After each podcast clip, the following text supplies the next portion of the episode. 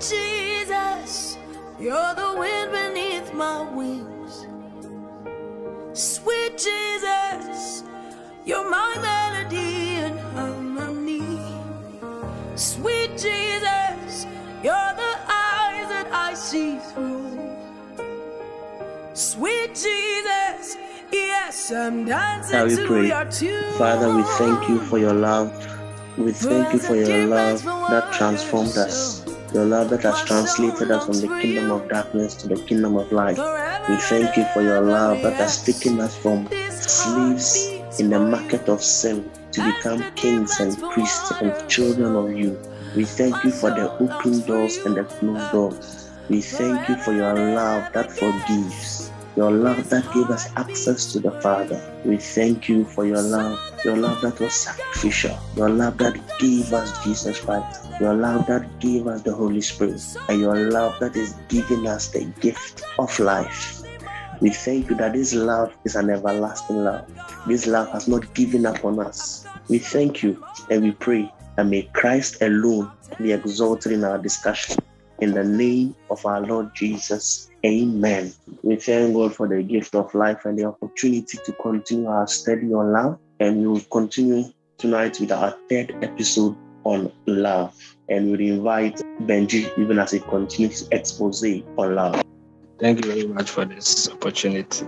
I pray that at the end of this study, um, the love of the Lord would fill our hearts so that we just not be listeners of His words, deceiving ourselves, but are going to be doers of His words and the extensions of His love on this earth. Amen. All right. So um, I believe if you've been following carefully, we started this study on love about two weeks ago, and we've looked at a lot of things. Last week we looked at um, the various kinds of love that we have. Yeah, we looked at storge, philia, eros, a whole lot, and then we looked at the major one that was agape love. That's the God kind of love. And then we also looked at the features or some characteristics of the agape love. That's the love that has the ability to transform our lives. Um, we looked at the love that has, or the love that gives, the giving aspect of the love of God. And we saw that in John 3:16, a very um, familiar scripture. Then we also looked at the ability of God's love to forgive and then forget. And we looked at God's love being everlasting in the book of Jeremiah, chapter 31, verse 3. And then we also looked at um, the God kind of love being unbreakable in the book of Romans, where Paul said that what shall separate us from the love of God.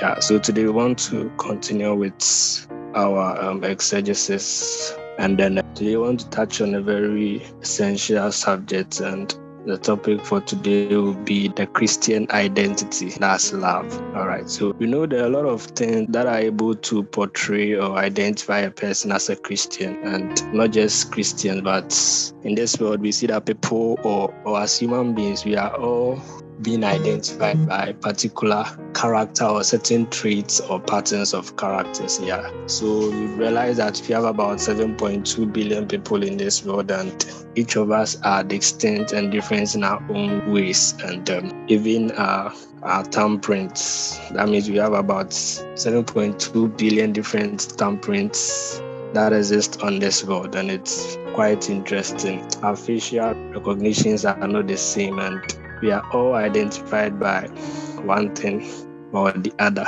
So, in the same vein as Christians, we have certain characters or certain traits that are able to identify us. But there is the most important trait that is able to identify us. That is, if you don't have this trait, and even if you have all other traits that we think identifies you as a Christian, then I'm sorry, but that is not what, or those characters would not be what would portray that. Men would think that those characters show that you are a Christian, but if you don't have this character trait, then that means you are not a Christian.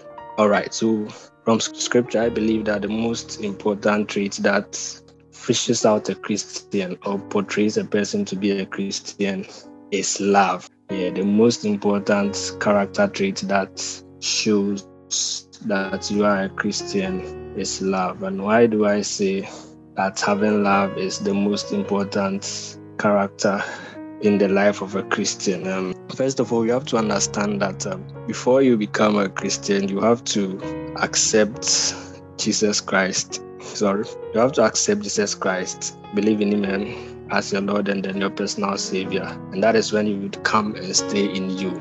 Yeah. So having Christ living in you makes you a Christian. That is the, should I say, the gold standard.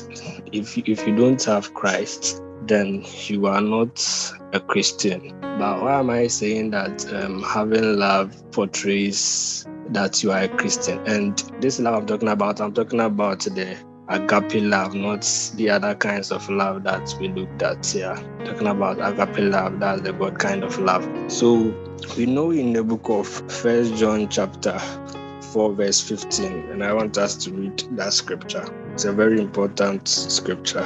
It says, Whosoever shall confess that Jesus is the Son of God, God dwelleth in him, and him in God. Whosoever confesseth that Jesus is the Son of God. God dwelleth in him and he in God. Yeah, so as I said earlier, um, you become a Christian when you accept or confess Jesus Christ as the Son of God and you believe that he would be your Lord and then your personal Savior. And then when you read the same book, that's First John chapter, First John chapter 4, verse 7 and 8, it says, Beloved, let us love one another, for love is of God and everyone that loveth is born of God and knoweth God. He that loveth not knoweth not God, for God is love. All right. So we've established that um, you become a Christian when you accept Jesus Christ as your Lord and personal Savior. But the hallmark of a Christian is love. Why are we saying love? The answer is in the book of First John chapter 4, verse 8 that I read. That says that he that loveth not knoweth not God, for God is love. So, love is one important attribute of God. And this scripture is telling us that God is love. So, if you know that God is love and you portray yourself or you say that you are a Christian, then that means that if you have Christ in you, then the expression or the major character that we are supposed to see in your life is love. That's agape love. So you can't um, say that you are a Christian and then we are not saying, or your life is not reflecting the agape love that the Bible speaks about. Just as the verse 7 said, that everyone that loveth is born of God and knoweth God. He that loveth not knoweth not God.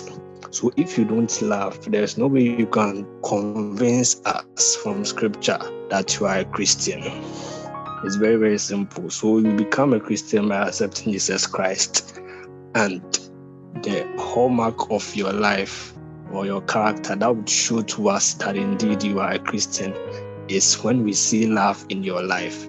So it's not just about being spiritual and then speaking in tongues and moving in the gift of the Spirit, but the Bible is showing us that the, the very identity of a Christian is that you are able to live the agape kind of love, that you're able to see that love in your life. Yeah. So you don't have to say that you're a Christian before we know that you're a Christian. But by we looking at your life, you should be able to tell that indeed you are the Son of God and you are actually a Christian. And um, I also want us to look at other scriptures that confirm this identity of a Christian. Okay, so we know that love is a command. Yeah, from scripture, we know that love is a command, and we can see that in the book of John, chapter 13, verse 34. And I want to read that scripture. It says, A new commandment I give unto you, that ye love one another, even as I have loved you that ye also love one another. By this shall all men know that ye are my disciples, if ye have love one to another. So Jesus Christ was speaking to his disciples and then he made them understand that one of the key ingredients or the most efficient way that men would be able to know that they are actually Christians or they follow him is their ability to love one another and not just love one another, but they have to love just as He loved them. So in this case, Jesus Christ becomes the benchmark or the gold standard for loving one another. And this one was talking about the new commandments. When you read from the book of Matthew, chapter 22, verse 37 to um, 40, it also speaks about the old commandment, which was also centered on love. But there's actually a difference, and we want to look at that difference. So Matthew chapter 22, verse 37. So question was posed to Jesus, and then he was asked to tell or define the greatest commandment in the law. That's in the law of Moses or the Old Testament. So from verse 37 said, Jesus said unto him, Thou shalt love the Lord thy God with all thy heart, uh, with all thy soul, and with all thy mind. This is the first and great commandment. And the second is like unto it, Thou shalt love thy neighbor as thyself. Verse 4 On these two commandments hang all the law and the prophets. So here again, Jesus Christ summarized the meaning or the essence of the commandments of Moses. But now we look at how Jesus Christ loved us, and then we use that as the measure to love our neighbors. Okay, so I want us to look at the scripture in the book of First John chapter 4, verse 20 and then 21. Um, the Bible says that if a man say, I love God, and hated his brother, he is a liar. For he that loveth not his brother, whom he hath seen, how can he love God whom he hath not seen? And this commandment have we from him, that he who loveth God loveth his brother also. All right, so the apostle was speaking to us and he said that you can't say you love God and then you would hate your brother. If you love God, automatically that love would extend to your brother or your neighbor. So that's why I term this as the dual nature of love. It's love is supposed to be or the love that extends from God would automatically flow to you, and then you would be able to extend that love to your brothers. So, as a Christian, you can't have love only for God, and then your love or the love that you show to your brothers won't be there or your neighbors. Yeah, so that's what the apostle was trying to say here. That once you love God, then you are going to love your brother also. You, there's no way that you would say that you love God and then the the way you behave towards your brother won't have that agape or that God kind of love that you are trying to possess, um, profess. So it's very, very simple. If you love God, are going to love your brother. If you don't love God, then you are not also going to love your brother.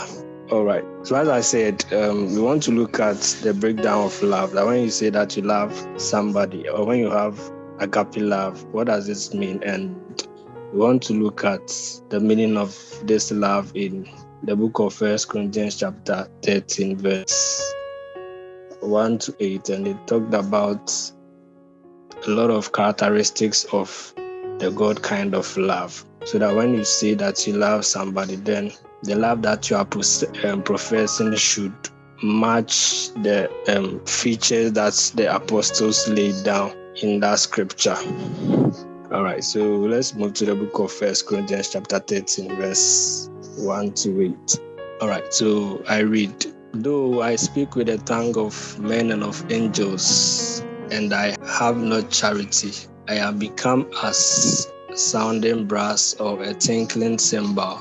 And do I have the gift of prophecy and, and understand all mysteries and all knowledge, and do I have all faith so that I could remove mountains, I have no charity, I am nothing. And do I bestow all goods to feed the poor, and do I give my body to be burnt, and have no charity, it profiteth me nothing. All right, so from the verse 1 to verse 3 is trying to show us a very important concept that if you say you have or your deed should um, if you say that you have love it's not going to be about just what you do but actually the motive that you do the thing that you do so um, for example um, you can paul is saying that you can give yourself to be bent but if the motive with which you give yourself to be bent is not right, then it is not actually love. Because in the eyes of humans, when you begin to do certain things, we think that you have love. So you listed out some very, very good characters. That's if you speak with tongues, talking about spirituality, if you have the gift of prophecy, if you understand mysteries, um, if you have faith that is able to move mountains and everything. But if the motive with which all these things or the impetus with which you are doing these things is not right, then that means you don't have love. So you can prophesy not because you love somebody, but because you are doing it for something. Maybe you have a financial motivation. That is why you are prophesying you are giving yourself to be bent because of something which is not love. So it's not just about doing the thing that you do, but it's about having the right motive. If the right the motive is right, that is when we can say that you love a person.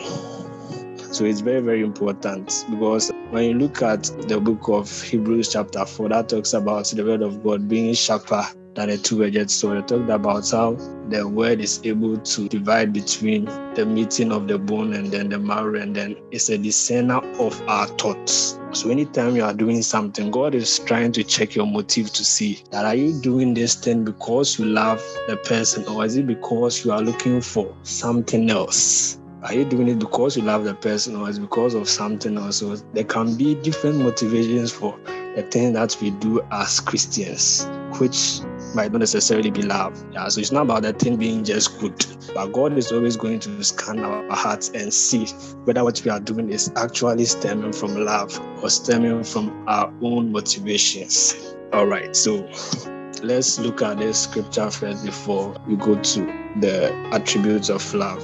Second Chronicles chapter 25, verse 2. Let's start from the verse 1. It says, Amaziah was 20 and 5 years old when he began to reign and he reigned 20 and 9 years in Jerusalem. And his mother's name was Jehoaddan of Jerusalem. And he did that which was right in the sight of the Lord, but not with a perfect heart. He did that which was right in the sight of the Lord, but not with a perfect heart. So when you look at the thing that Amaziah was doing, it was actually the right thing that he was doing. But it was the heart that he did them with. Bible said that he did them not with a perfect heart. And the Bible makes us understand that as men, we are always going to look at the outward, but God actually looks at our hearts or he looks in the inward parts of us. That is why the psalmist would always say that the Lord should search me and then try my motives and see if there be any evil thoughts in my heart. Then he should lead me to the way or the path everlasting. Yeah, so very, very important. I just want us to take note of that. That the heart with which we do things is very important. That the motive should always be love and not anything else. All right. So the first Corinthians chapter 13, verse 4 I want to read from the NIV version. So the verse 4 says that love is patient. All right. So you have to ask yourself, or you have to know that when you say that you love a person, then you need to understand that you have to be patient with that person. And other versions use long suffering. Yes. So patience and long suffering, they are almost similar. That's you're able to bear with the attitude of the person. Or you can be going through maybe a difficult time and then you don't grumble and then have a grudging attitude, but you're able to stay to the end of the trial and temptation that you are going through. That is what patience actually means. And I found a very um, interesting definition of patience that said that um, keeping a good attitude while you wait. So patience is not just about waiting because you can wait and then you can waiting for a person and then you can be angry and you'd be grumbling and then a whole lot. But when you are patient with someone, you have or you keep a good attitude while you are waiting. So that is what we talk about when we are saying patience. So it's either long suffering that's bearing with or standing in trial and then the temptation and having a, good attitude. All right. The next point is that love is kind.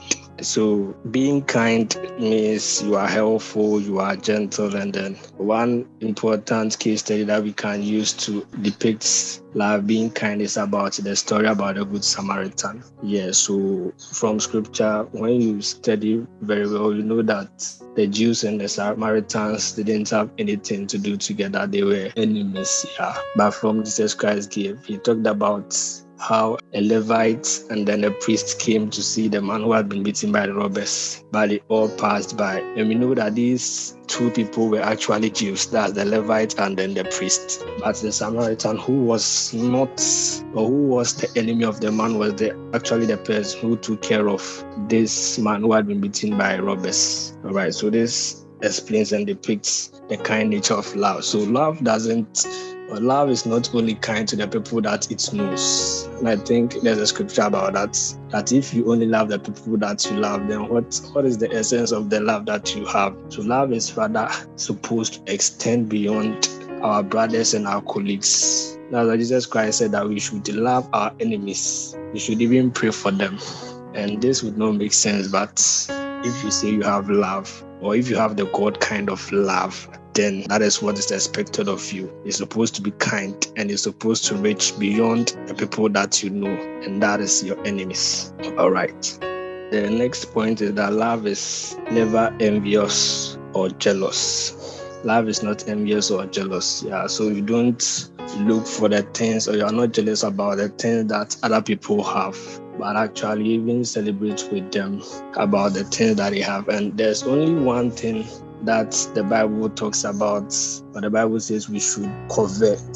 And I think when we're looking at the spiritual gifts in one of our previous series, we talked about it. That was spirituality. That Paul said we should covet spiritual gifts. Aside spiritual gifts, the Bible never talks about we or the Bible never instructs us to be jealous about anything that our neighbor has. Yeah, so if we actually love, we are not supposed to have jealousy in our hearts. We are not supposed to be envious about the stuff that um, people have. And the reason why um, the Bible talks about, or Paul instructs us that we should covet spiritual gifts is that there's also a scripture that talks about we thinking about, he said, if there are things that are good, those are the things that we should think about.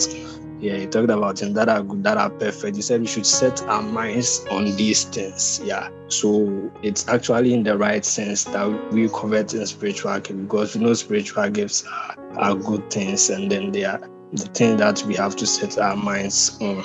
Yeah. But if we love, then we are not supposed to be envious or jealous about other people. All right. Then he goes on to say that love is not proud. Love is not proud or love is not arrogant. And I want us to look at the scripture in the book of Proverbs, chapter 16, verse 18. It says, Pride goes before destruction, and a haughty spirit before a fall. Pride goes before destruction, and a haughty spirit before a fall. So it's trying to make us know the repercussions of being proud or arrogant. And that scriptures also talk about how God resists the proud, but he exalts the humble. And if you're a proud person, it's very dangerous because you actually have God as your opponent, or you have God coming against you because it's a very um, deadly character that God hates. Yeah. So love and arrogance have nothing in common to do. So if you look into your life, or if I look into my life and I see that I have arrogance or I am proud, then I would have to understand that the love of God is not in me. All right. So the next one talks about love not being rude. And the next one also talks about love not being selfish.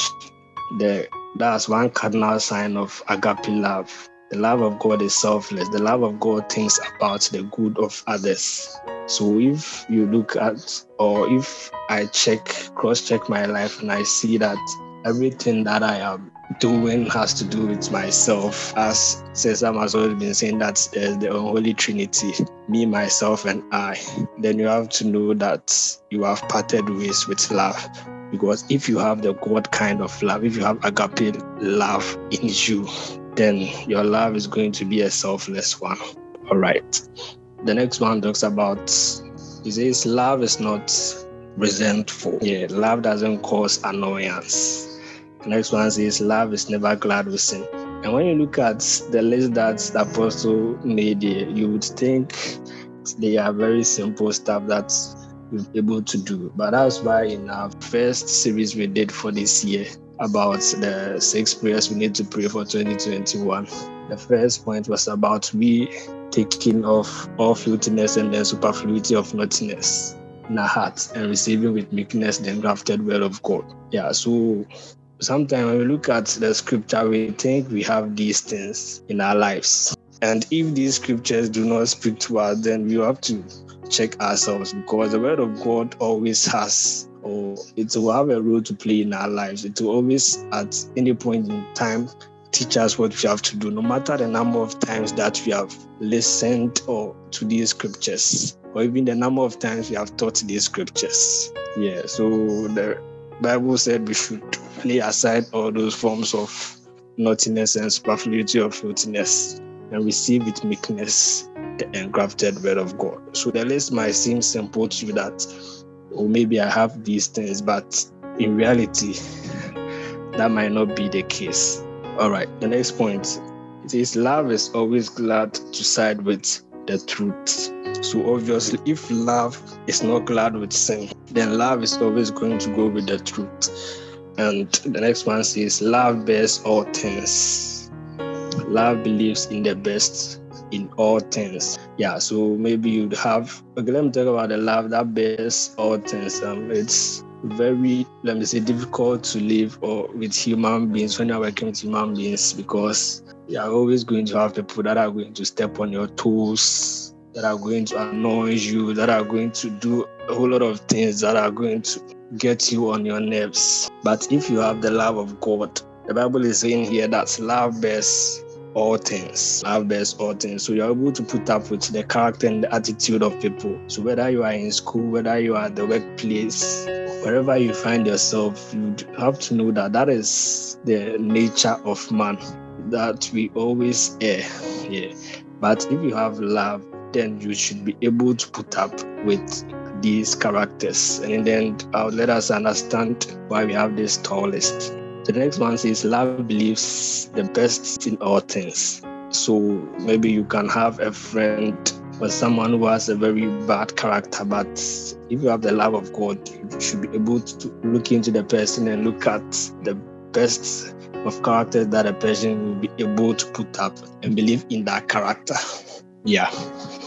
So just like as Jesus Christ was hanging on the cross and he was hanged between two thieves, but the thief who was able to um, let me say he spoke to Jesus Christ that Jesus should remember him in paradise and actually Jesus Christ gave him that promise that today you'll be with me in paradise. Yeah. So Jesus Christ looked beyond the sins of the thief. Yet he looked at the best thing that he could see in the thief, that is that heart of repentance, gave him the opportunity to live with him in paradise. So it's the same with us that no matter a person that we live with or how devious a character that a person might put or display, if we have the love of God, that is agape love, then we should be able to fish out the best in these people and even pray that God will be able to change them. All right. The next point is love hopes in all things. That scripture says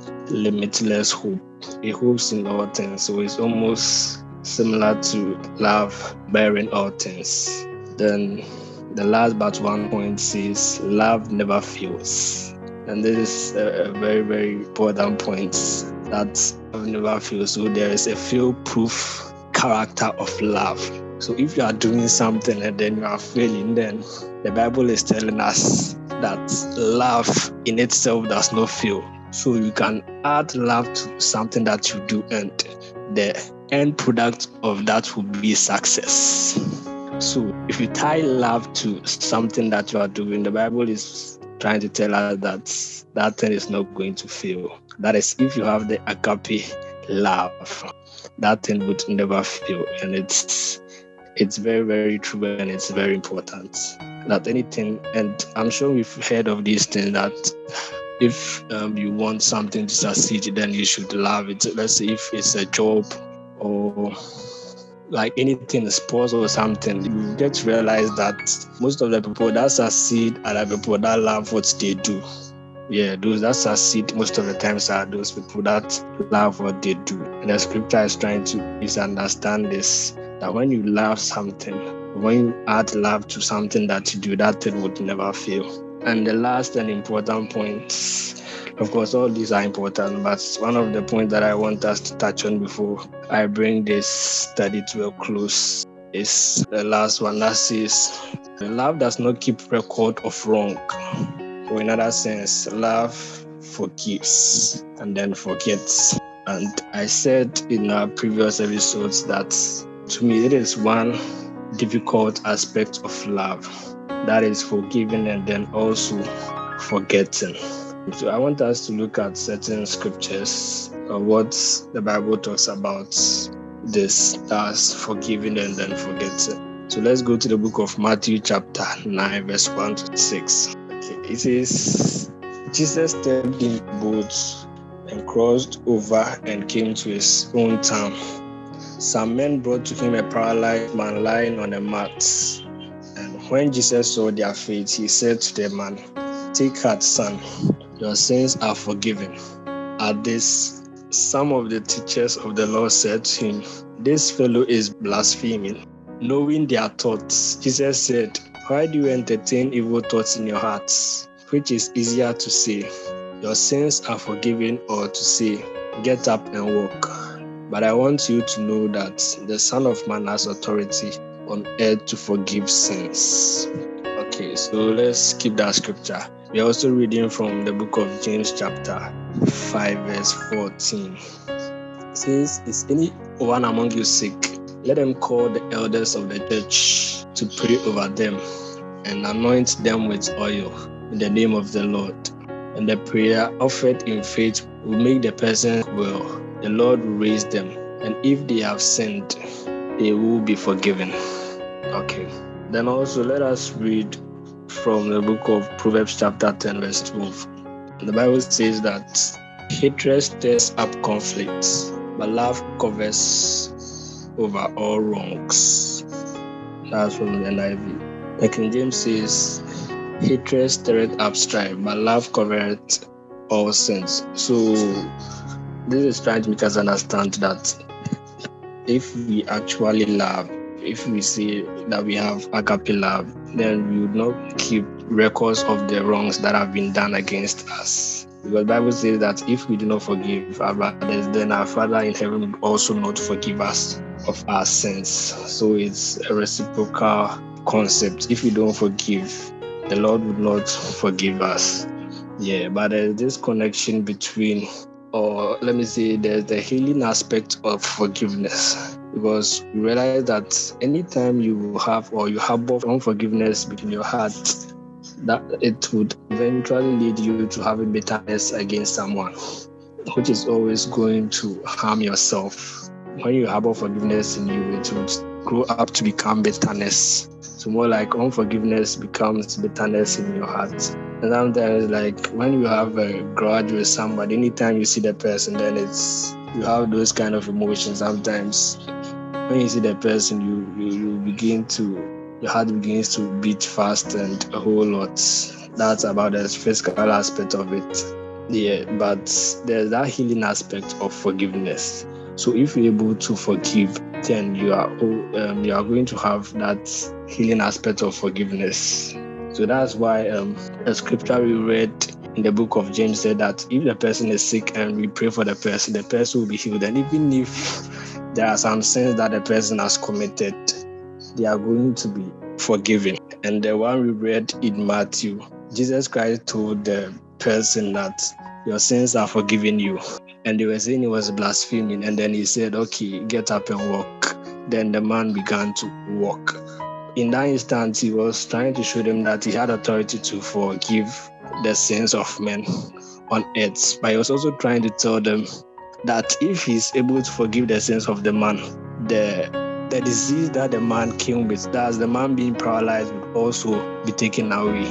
And in another instance, too, they brought a man, I think the man was blind, and they asked Jesus Christ that, What sin has this man done? Because he has been blind from his infancy, like he was born blind. And they said, Is it the sin of the mother, or the sin of the father, or the sin of maybe his family members? And Jesus Christ told them that it is not a sin of anybody, but that the glory of the Lord would be seen.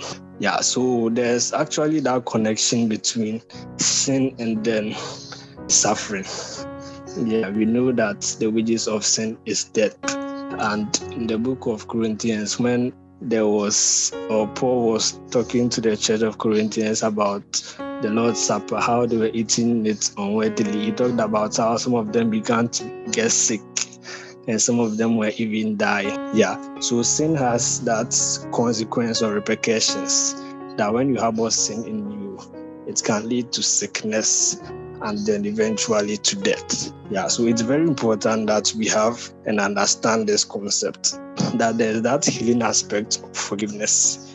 And when we are able to forgive the sins of others, it goes a long way to help ourselves and helps our neighbors or let me say our brothers. Yeah, so there's this tall list that I've said about the attributes of love. That is, is patient, kind, is not rude, and a whole lot. But we have to understand that in order to experience this or know that we are working in this attitude, you know that it is very difficult to look at them one by one and know, or you check your life and see that, oh, I have patience, I have kindness, and all this. We have to understand that it is only the Holy Spirit that will help us to be able to walk in all these characters.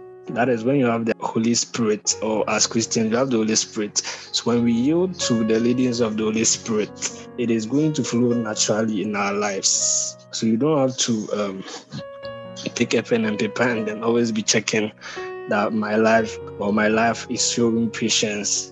The love I have is kind. The love I have is not proud. Once we submit ourselves to the leadings of the Holy Spirit, all these things are going to flow naturally in our lives. So that is what I want to entreat us, or the sum total of today's teachings is about we yielding ourselves to the Holy Spirit as we read in the book of Romans, that it is Holy Spirit that has shed the love of God abroad in our hearts. And we also learned that love is also the fruit of to be led by the Holy Spirit.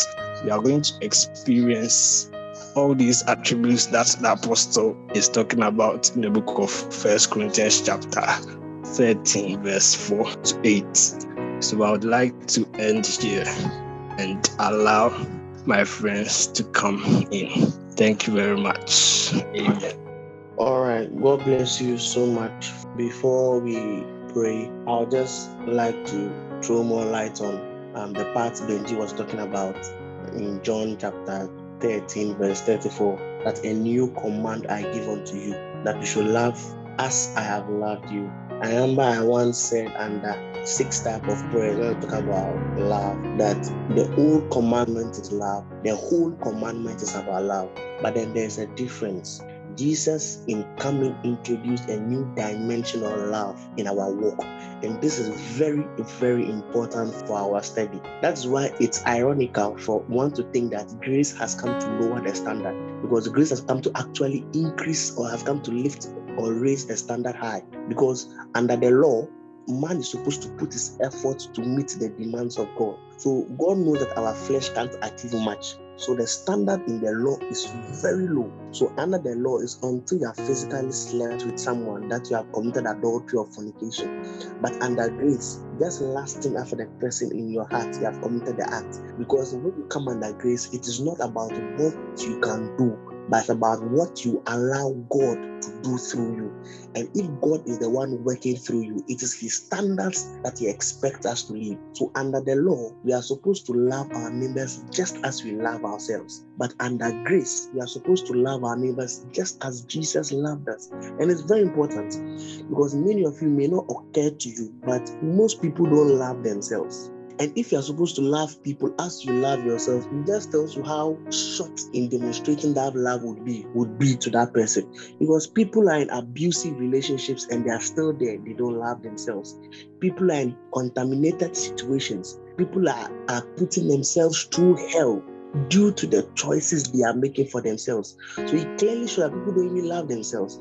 So if I'm supposed to treat people as I treat myself, I'm going to fall short because many of us find it very difficult to forgive ourselves. Whenever we tell that lie, whenever we go and steal that meat from our mother's soup, whenever we gossip, whenever we backbite, we feel disappointed in ourselves and we're like, did I really do this? So look at how difficult it is sometimes to forgive yourself. How much difficult will it be to forgive somebody else. So, under the law, God told them that just as you love yourself, so should you love your neighbor. So, if you find it very difficult to forgive yourself, you equally find it difficult to forgive your neighbor. If you find it very difficult to cut off yourself from contaminated and abusive relationship, you find it very difficult to advise people to come out of such relationship. If you find it very difficult to pull yourself out of a mess of addictions and all sorts of complicated issues, you find it equally difficult to bring people out. So Jesus is telling us that the new commandment is all about love, but the dimension is that look at the way I am treating you and treat people like that. So if God forgives you, no matter what, you have absolutely no right to hold a grudge against somebody. If God is able to tolerate your weakness, if God is able to tolerate our foolishness, you have no excuse not to tolerate your neighbor. If God is able to not give up on you, dear brother, dear father, dear mother, you have no right to give up on your child. You have no right to give up on your sibling. So just as God deals with you, so should you also deal with people. And this is the new dimension of love. Jesus came to introduce because now he's introducing an era called grace. So the standards are you are no longer the standard for love because under the Old Testament you were the standard for love. And you know most people don't even treat themselves well. Look at the way it's so difficult for people to spend money on themselves. Imagine it's end of year you tell people that oh we want to have a, a get together, so contribute some amount of money. Let's have a get together. They won't. They will rather prefer to sleep at home and just I don't know the word to use. But look at how difficult people find it sometimes to give themselves a treat. So if you are somebody that you find it very difficult to, to put on good clothes, to eat well, do you think you can treat somebody well? So people who don't love themselves, when they enter into a relationship or when they get married, they find it very difficult for them to also love their partner because they treat themselves well. They don't wear good clothes, they don't eat well, they don't take care of their body well. So when somebody entrusts their body into that person's hand, you can imagine what they will do to that person. So it's very important that we understand the new dimension of love Jesus is introducing. That is why, even though the commandment is about love, he's saying that it is a new commandment. So if God is patient with you, you have no reason not to be patient with your neighbor. If God tolerates you, you have no reason not to tolerate your neighbor. If God bears you up, you have no reason not to bear people up. If God's love towards you keeps after you, is never failing, you have no reason to give up on your sibling. You have no reason why to give up on that loved one. Jesus' love now becomes the gold standard for love, not you. And it's very important that we appreciate this truth that it is a new commandment I give unto you. Love your neighbor as I have loved you. Because some of us will not even die for ourselves. How much more dying for somebody else? But Jesus laid down his life for you, and he demands that we also lay down our life for the brethren. And I pray that we would receive the grace. I pray that our eyes will be anointed with eyes, sir, that we may see the higher life to which God has called us to. I want to spend some time in prayer, I want to just tell God that He should give us the strength. Paul prayed that, that you might be filled with might in your inner man. We need the energies of God to walk in this level of love. We need the energies of God to be able to forgive people as quickly as God forgives us. We need that energy to be able to tolerate with the weaknesses and the frailties of people as God tolerates us. We need the energies of God to love people as God loves us. We are praying that God should strengthen us with might. God should grant us the grace. God should grant us that heart. God should grant us that mind, that mindset which was in Christ, that He loved us to the extent that He laid down His life for us. Father, we pray that we will renew our mind with your word. We pray that we will renew our mind with the truth.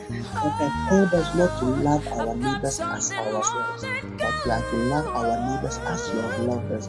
We pray for grace, Lord, that every day of our life we would walk in love. We pray for grace, Lord, that every moment of our life we be deliberate in demonstrating the love of God. For it is by this people will know that we are your disciples. We pray for grace that we will exude the love of God that has been shed and blood in our hearts by the Holy Spirit.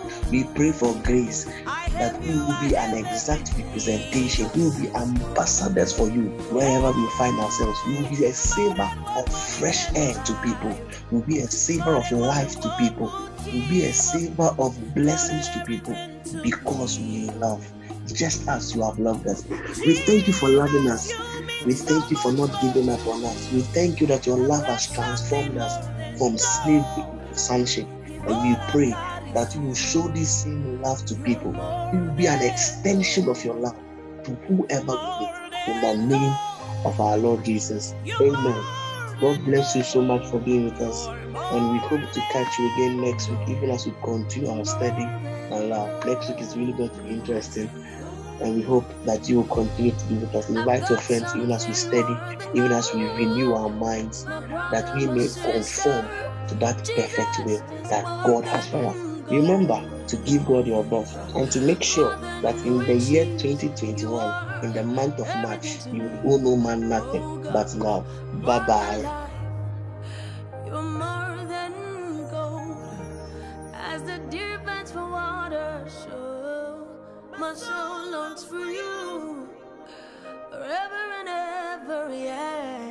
This heart beats for you. As the for water, so my soul longs for you. My soul longs for you. This heart beats for you.